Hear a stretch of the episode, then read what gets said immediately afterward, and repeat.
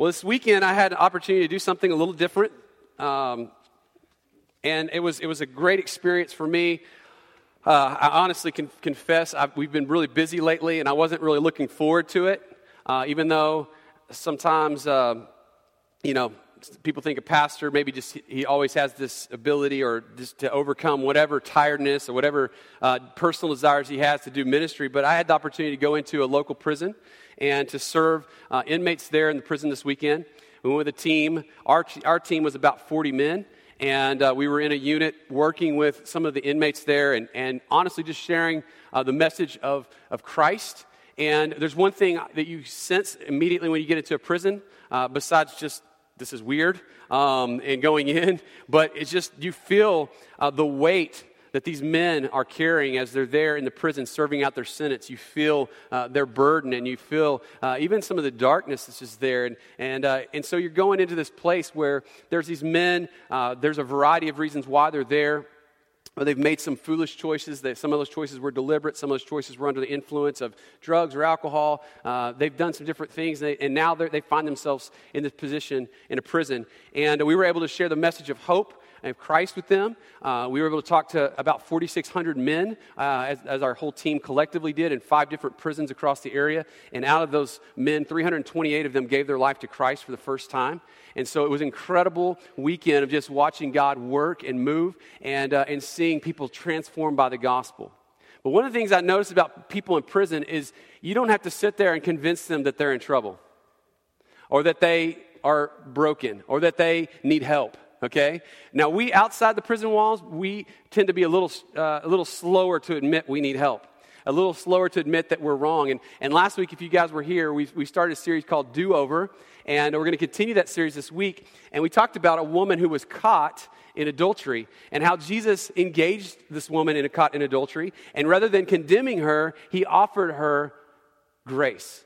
And that's good, isn't it? That when we are caught, we get the offer of grace and mercy from God rather than condemnation. And we said that if anyone is in Christ, he is a new creation. But we also said if anyone is in Christ, he is no longer condemned because Christ took on that con- condemnation in himself. And so this morning, as we continue our series on do overs, uh, because we all need them at some point in our life, probably multiple times a day, if we're really honest. Uh, we know that God has given us a picture of what His grace looks like in the person of Jesus and how we can get fresh starts, how we can get second chances, how we can get do overs. And so I encourage you, if you have your Bible, to go ahead and pull it out to Luke chapter 19. Okay, we're going to look at Luke chapter 19 this morning. And it's a famous story, similar like to the, to the one we t- gave last week, where probably many of you in here are aware. You probably know some of the story, you know some of the aspects of the story. But we're going to look at this story, we're going to unpack it together this morning. And it's the story of this man named Zacchaeus. How many of you guys know this story? How many of you heard this story? How many of you sung this song?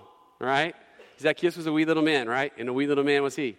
Uh, and, and, I remember growing up in, in church environment. Not, I know not everybody in here did, but if you grew up in church environment, there's a chance that you sang this song about this wee little man named Zacchaeus. And we put a lot of emphasis on Zacchaeus, but as with all of the Bible, the emphasis is not on people, the emphasis is on God. The, the ultimate hero of the story the ultimate star of the show, if you will, of Scripture is not human beings, it's God. And so, even in this story, we look at the, the life of Zacchaeus, we see how that God is the, the hero of this, this situation, particularly Jesus. So, I'll just read this story to us. Uh, this is from Luke, the Gospel of Luke, in, in chapter 19, as I said. And Luke has done a phenomenal job uh, on multiple occasions already in this book. Uh, painting pictures of who Jesus was when he came. And the scripture says that when Jesus came to the earth, uh, that he went to people who were probably the least likely. They were the ones who were the, in the margins. They were the outcasts. They were the poor. They were the sick. They were the needy. And so, once again, we find a story uh, where Jesus is shown to go to the people who were probably most least likely uh, to actually have Christ come to them. And so, let me read this to us beginning in verse 1 of chapter 19 and ask you guys to follow along. It's also on the screen if you'd like to read it there. He, this is Jesus, entered Jericho and was passing through. There was a man named Zacchaeus who was a chief tax collector and he was rich. He was trying to see who Jesus was, but he was not able because of the crowds, since he was a short man. So, running ahead, he climbed up a sycamore tree to see Jesus, since he was about to pass that way. And when Jesus came to the place, he looked up and he said to him, Zacchaeus, hurry and come down, because today I must stay at your house. So he quickly came down and he welcomed him joyfully. All who saw it began to complain. He's gone to lodge with a sinful man. But Zacchaeus stood there and said to the Lord, Look, I'll give half of my possessions to the poor. And if I have extorted anything from anyone, I'll pay back four times as much. Today, salvation has come to this house, Jesus told him. Because he too is a son of Abraham. For the Son of Man has come to seek and to save the lost. This is a great story. It's a powerful story. We don't fully understand the story because we don't know the culture in which the story happens. And I want to give us a little insight into this and why it's so significant that Jesus comes to Zacchaeus. But I do want you to understand that this story is a story of extraordinary grace that leads to a radical life change. It leads to a complete transformation of a man. Now, what do I mean by that? Well, let's talk about Zacchaeus for a second. Let me give you a little bit of behind the scenes of what's going on in this guy's life. It says, first off, that there was a man named Zacchaeus, which we know he was a Jew. He had a Jewish name, and his name meant clean or pure. And that's total opposite from the way he was living. He wasn't living clean or pure, okay? But yet that's what his name was, that's what it meant. And, and so in the story, it says that he was a chief tax collector. Now, maybe you've heard some of this before, maybe you haven't. But let me help you understand how hated this guy was. Zacchaeus, as a tax collector, uh, he was part of a system that had been put in place by the Romans. When the Romans came in and they took over different provinces, different people groups, what they would do is they would establish a way to get money from the people that were there, of course, and fill their coffers, take care of their needs as a Roman government. And so you can imagine that the Jewish people, under this oppression uh, of these Romans coming in, were, were really, really frustrated. Uh, in fact, they would probably, you could go as far as to say they hated the Romans. They hated what they were doing to them, they hated the way they were extorting them. So here's Zacchaeus, who is a Jew, and his people are being oppressed by the Romans.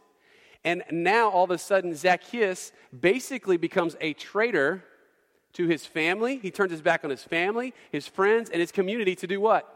To work for this enemy, to work for the Romans.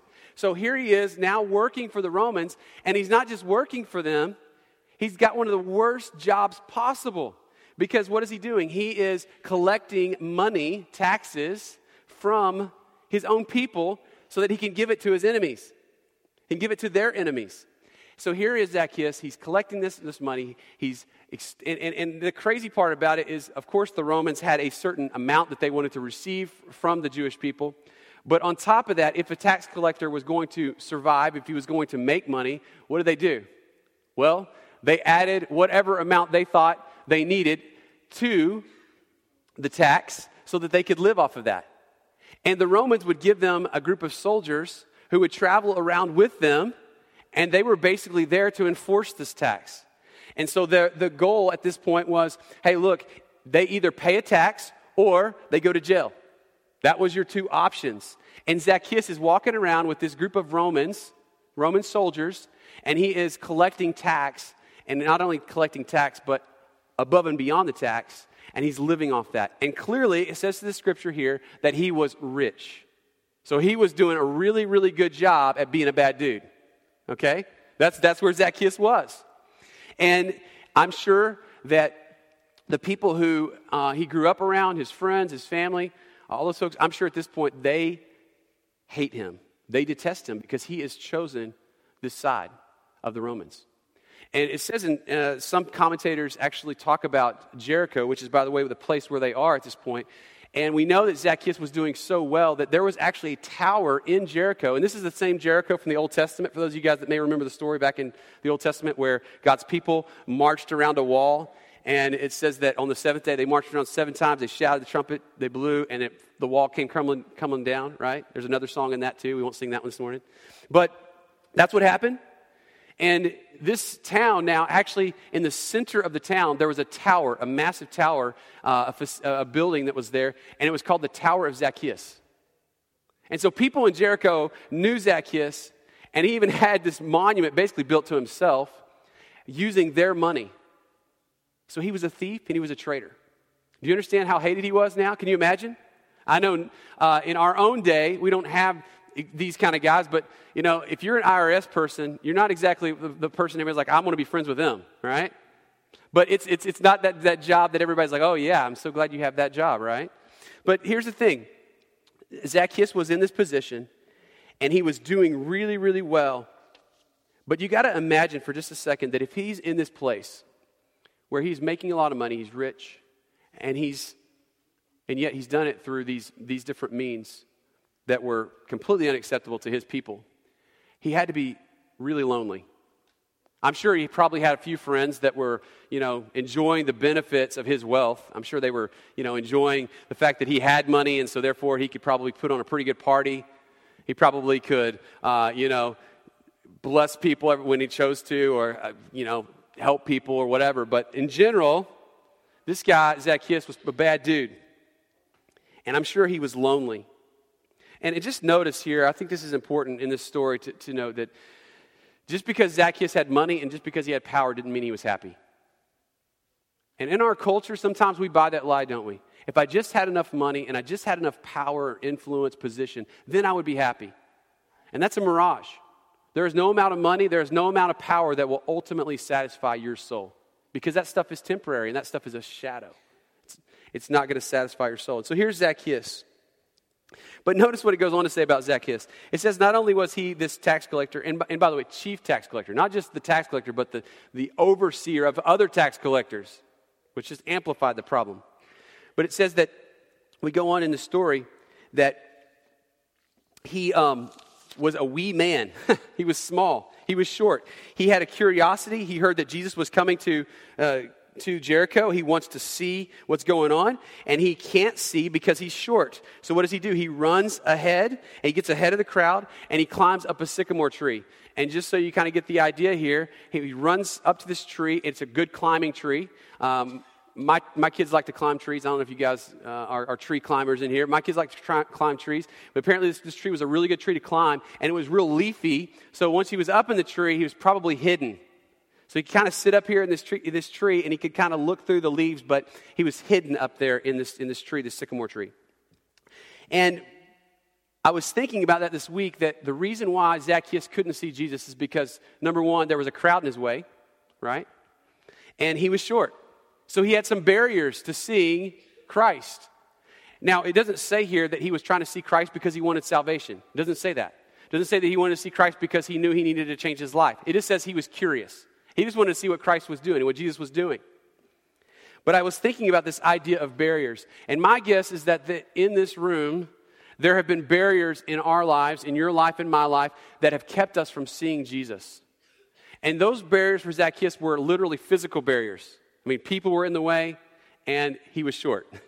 But in our lives, there's also barriers for us that keep us from following Jesus. There are barriers that keep us from experiencing what Harley talked about, the life that is found in Jesus. And I just want to give you two really quickly.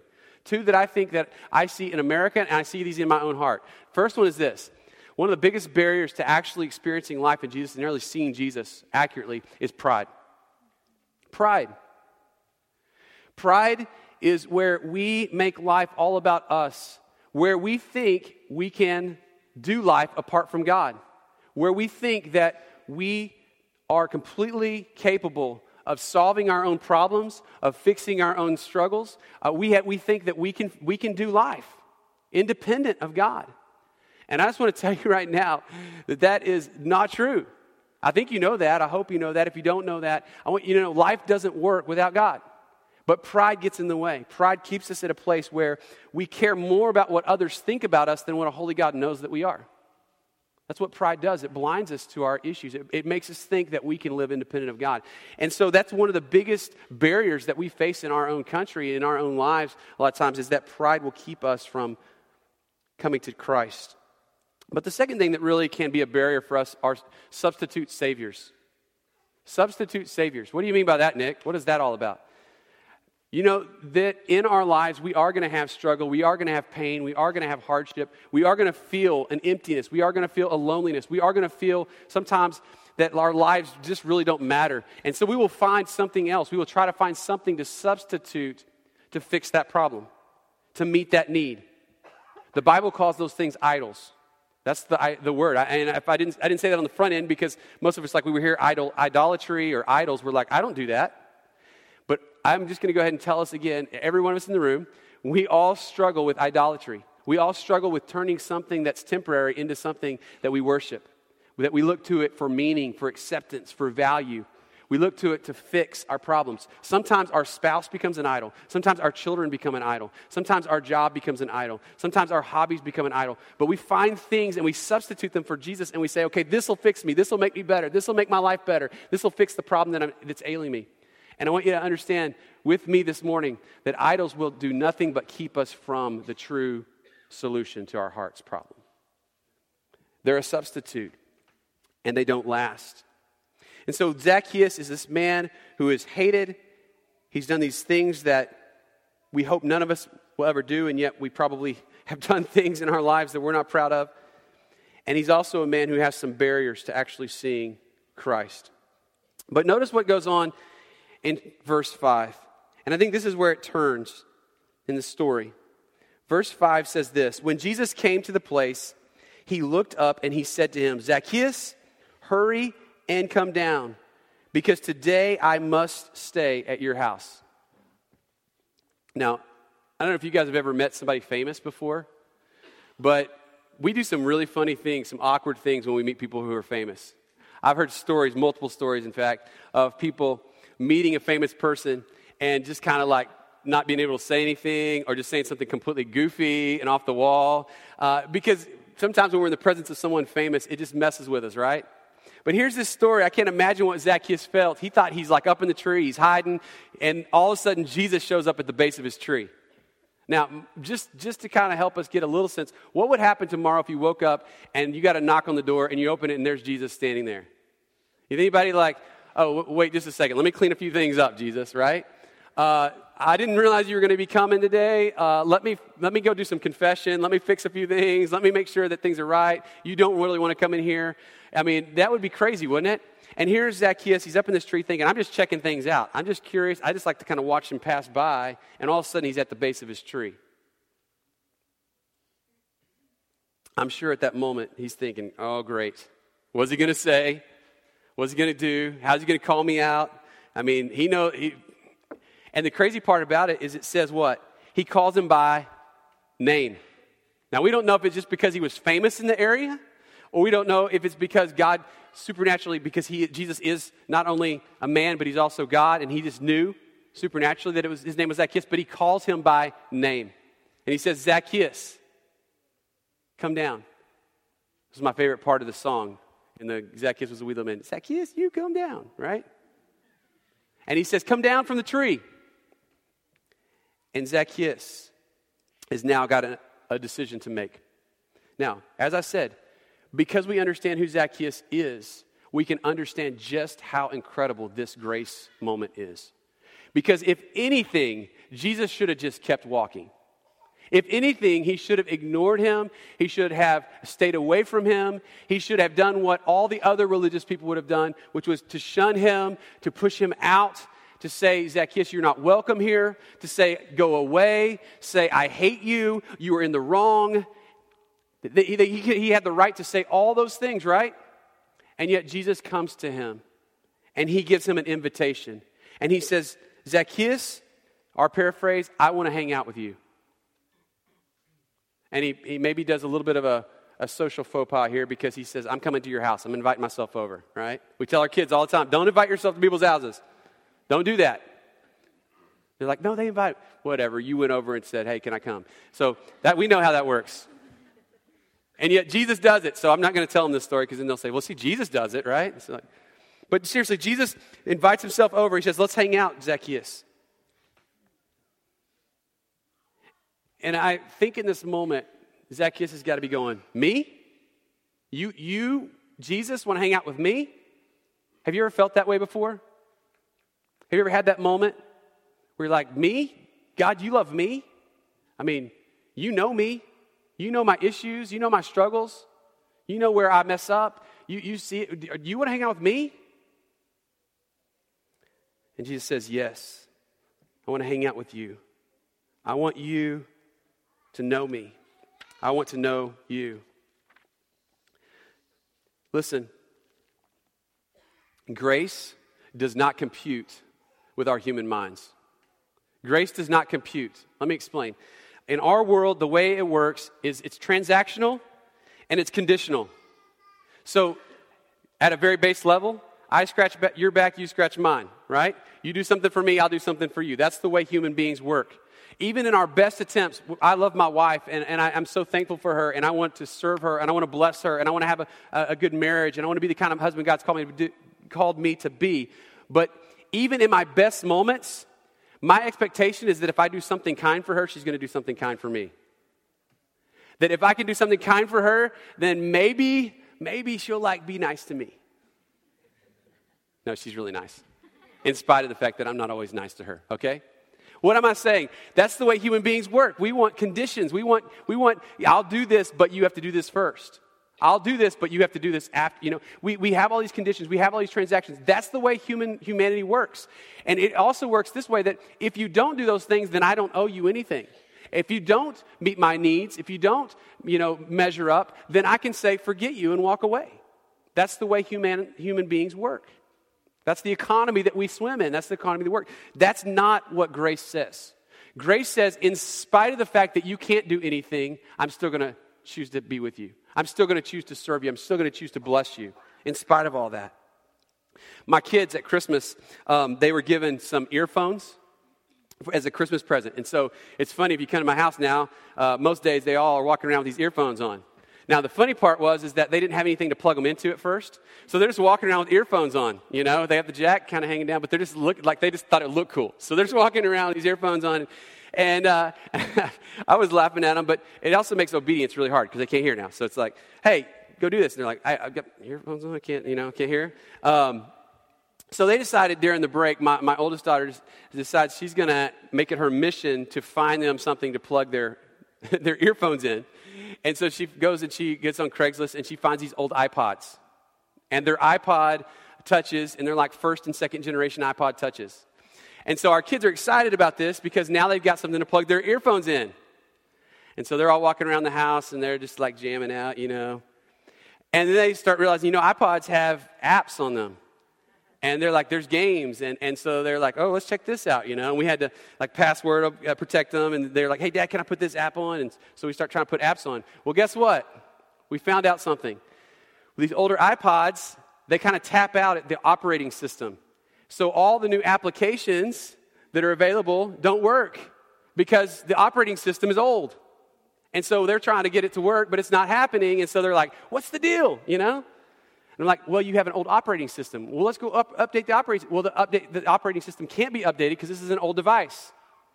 Now, I was thinking about this week and I was like, okay, this is a really interesting parallel because what happens for people functioning in the human way is that we try to just make grace into an application that we apply to our current operating system, which is a religious based system that says, I have to earn God's approval, I have to earn God's uh, acceptance, I have to earn God's love.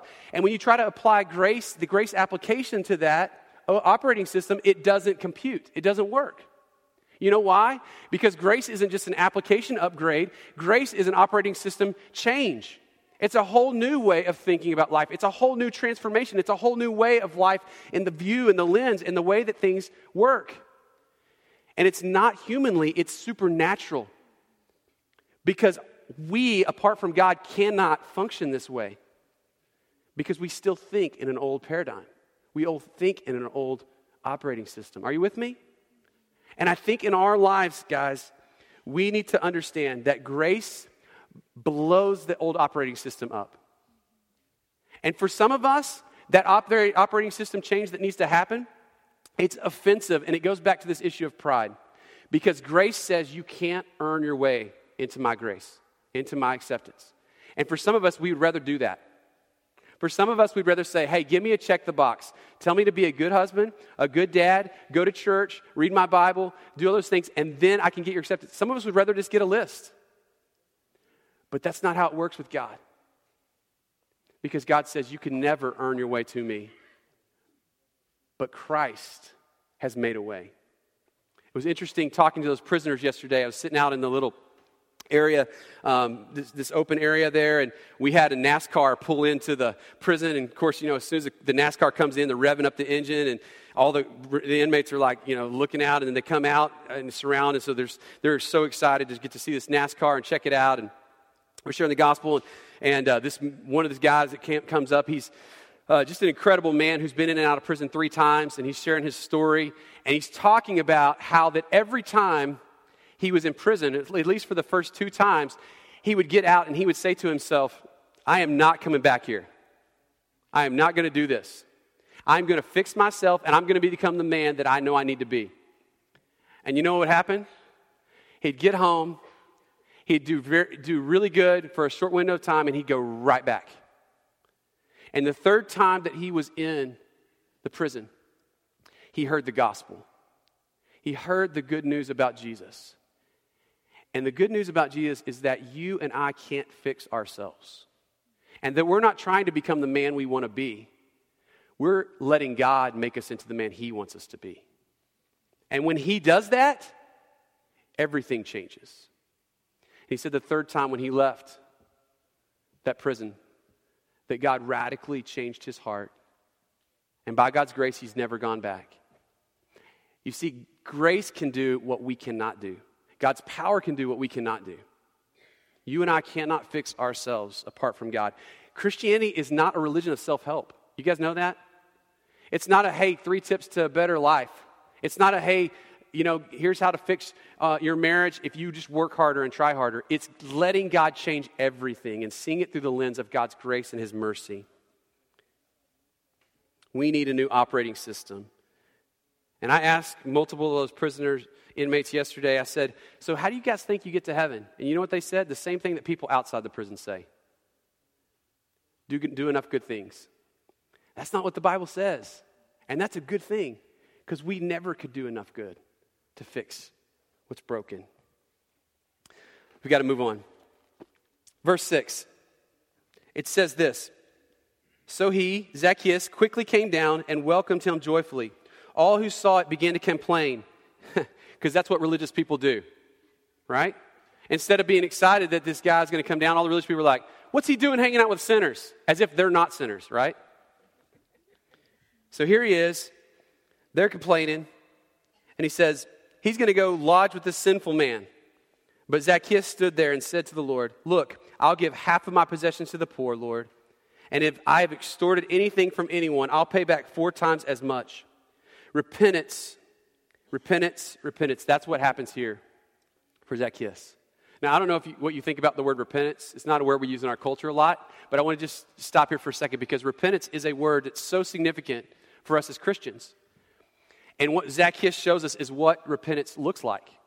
Now, I'm not saying that you do the exact same things that Zacchaeus did, but you do, and I do, some of the same patterns of what Zacchaeus did. That he sets into, in, in front of us, Luke, the writer here, sets in front of us what it looks like when we truly grasp the grace of God. So notice what happens. Let me first explain repentance to you for a second. When you and I are born, we are born into sin. For those of you that have been around, you know uh, we have uh, a number of children, and I say this fairly often, but our children, uh, I love them. They're, they're beautiful kids, they are a blessing, but they are sinners, okay? And, and so when they go from these little cute little babies that I'm just holding to telling me no, it makes me angry, okay? And, and but, but they are born with a broken system, okay? They, they want to do what they want to do. And as beautiful as they are, and as amazing as they are, and as miraculous as they are, they have a sin nature. And guess what? I have a sin nature too. And so here's the, what that means by sin nature. When you're born, your orientation, your life, you are bent on sinning. You are bent on self. You are bent on putting yourself at the center of life and doing what you want to do. That's what that's the way we're born.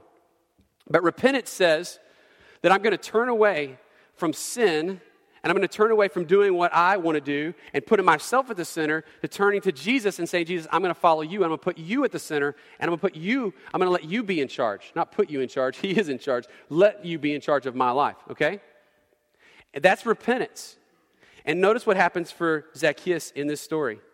First, between the branch that he's on, hiding there in the leaves, to the ground, he's converted. Somewhere in there, he's converted, okay? Uh, he immediately comes down. How many of you guys have felt God prompting you to do something and you're like, I'll do it later? Here's the danger in that. Chances are you let that moment pass, you probably won't do it later. Because our feelings will take over and we'll, we'll, we'll follow our own way. We'll fall back, fall back into the same patterns and habits we were before. But he immediately, there was no delay. We like to tell our kids, delayed obedience is disobedience. That's good, isn't it, parents? Right? It's good. Delayed obedience is disobedience. Like you sitting there and me having to tell you four times, you've already disobeyed. Like that, that's disobedience. So he does it immediately. But then notice he gets to the ground and he, he welcomes Jesus joyfully. How many of you guys think of repentance or turning your life away from pursuing what you want to pursuing God, what God wants? How many of you think that that is a downer? It's like, oh man, Jesus, you want me to follow you? Because now I'm going to have to get up all this stuff that I really like and do something boring. Sometimes we see God that way, right? It's like, God, this stuff is really good. Uh, I guess that's okay. I'll go this way. Listen, true repentance and true transformation, when it's grace based, you realize that what God offers you is better than anything this world can offer. It's better than anything that sin can try to sell you. And so Zacchaeus is joyful. It's not a drudgery. As I told the men yesterday, maybe this was a lot of them struggle with, with drugs. And I said, listen, you want a high? Follow Jesus. He's the greatest high ever. And I don't mean like a literal drug high. I'm talking about like being free from the slavery and the shame and the fear that comes with sin, the consequences of that. Follow Jesus. And then notice also that he, this happens in front of a bunch of people. So he does it publicly.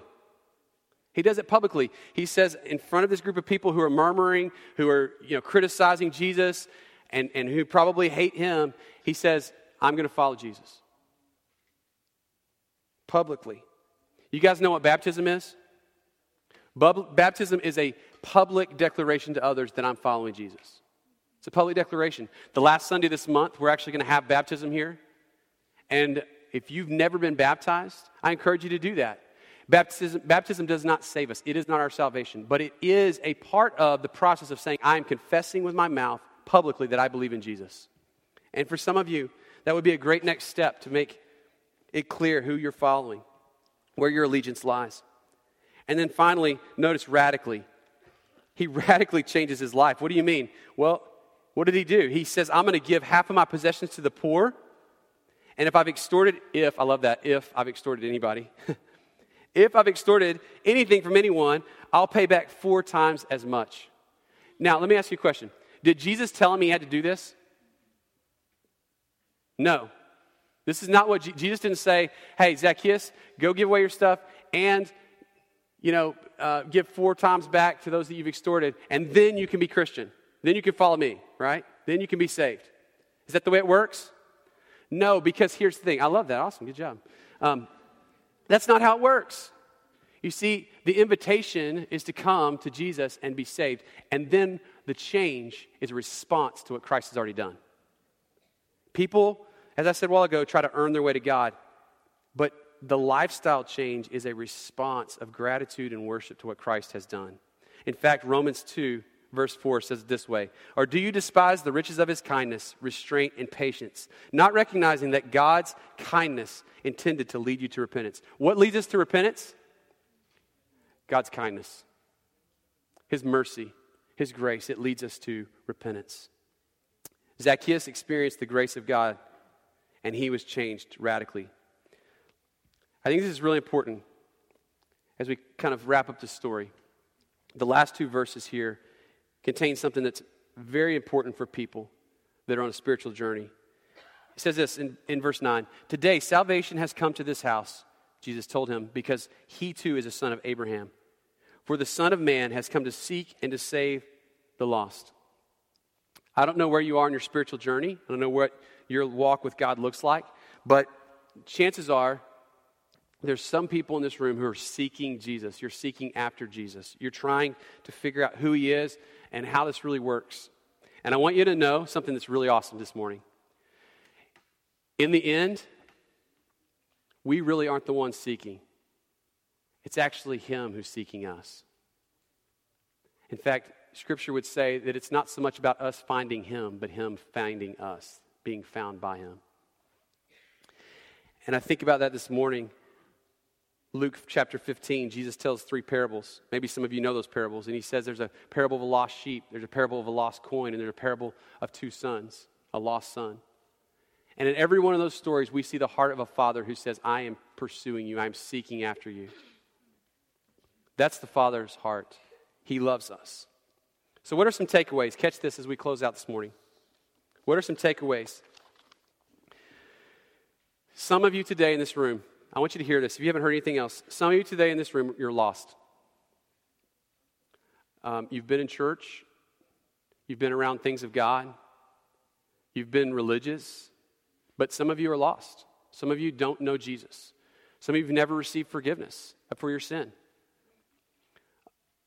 Listen, he offers you forgiveness, He offers you redemption, He offers you salvation. Just as He said to Zacchaeus, today salvation has come to this house. Today salvation can come to your house. But the question is, is do we acknowledge, do we admit that we are lost? And for some of you, you know, even right now, when I say those words lost, you feel that in your heart. The Holy Spirit is putting that on your heart. You feel lost. I know that's not culturally popular. I hear churches, they won't even use that language. But that's what the Bible says is that without Jesus, we're lost. And here's the thing we don't have to stay lost because you've got a Savior who's seeking you out to seek and to save the lost. How do you receive the gift of salvation? You say, Jesus, I'm done pursuing my way, and I want to receive your gift of salvation. I want to pursue your way. You say, Jesus, I can't earn my way to heaven. I'm going to accept the fact that, Jesus, you can give me access to the Father and to heaven, eternal life. But here's the other thing some of you, you've had a moment of salvation, but lately you've just been drifting into sin. You're a Christian, you're a Christ follower, you're seeking to do the good things, but you've got some areas where you just drifted into sin. And the call this morning is to return to Christ. The call is to repent of the things that you're struggling with and saying, God, I can't fix these on my own. I need your help to fix them. I need your strength to fix them. You see, the same grace that brought salvation to us is also the same grace that will help us to live more and more like Christ. So, this morning, who are you relying on? Are you relying on your own strength to be a good person? Or are you relying on the power and strength of God? What operating system are you running this morning? Are you running an operating system of man and works based religion? Or are you running an operating system of grace that says, I could never be good enough, but God is good? He saved me, He rescued me. He will not change His decision on that. And now I want to live a changed and transformed life. What needs to change in your heart this morning? Let's pray.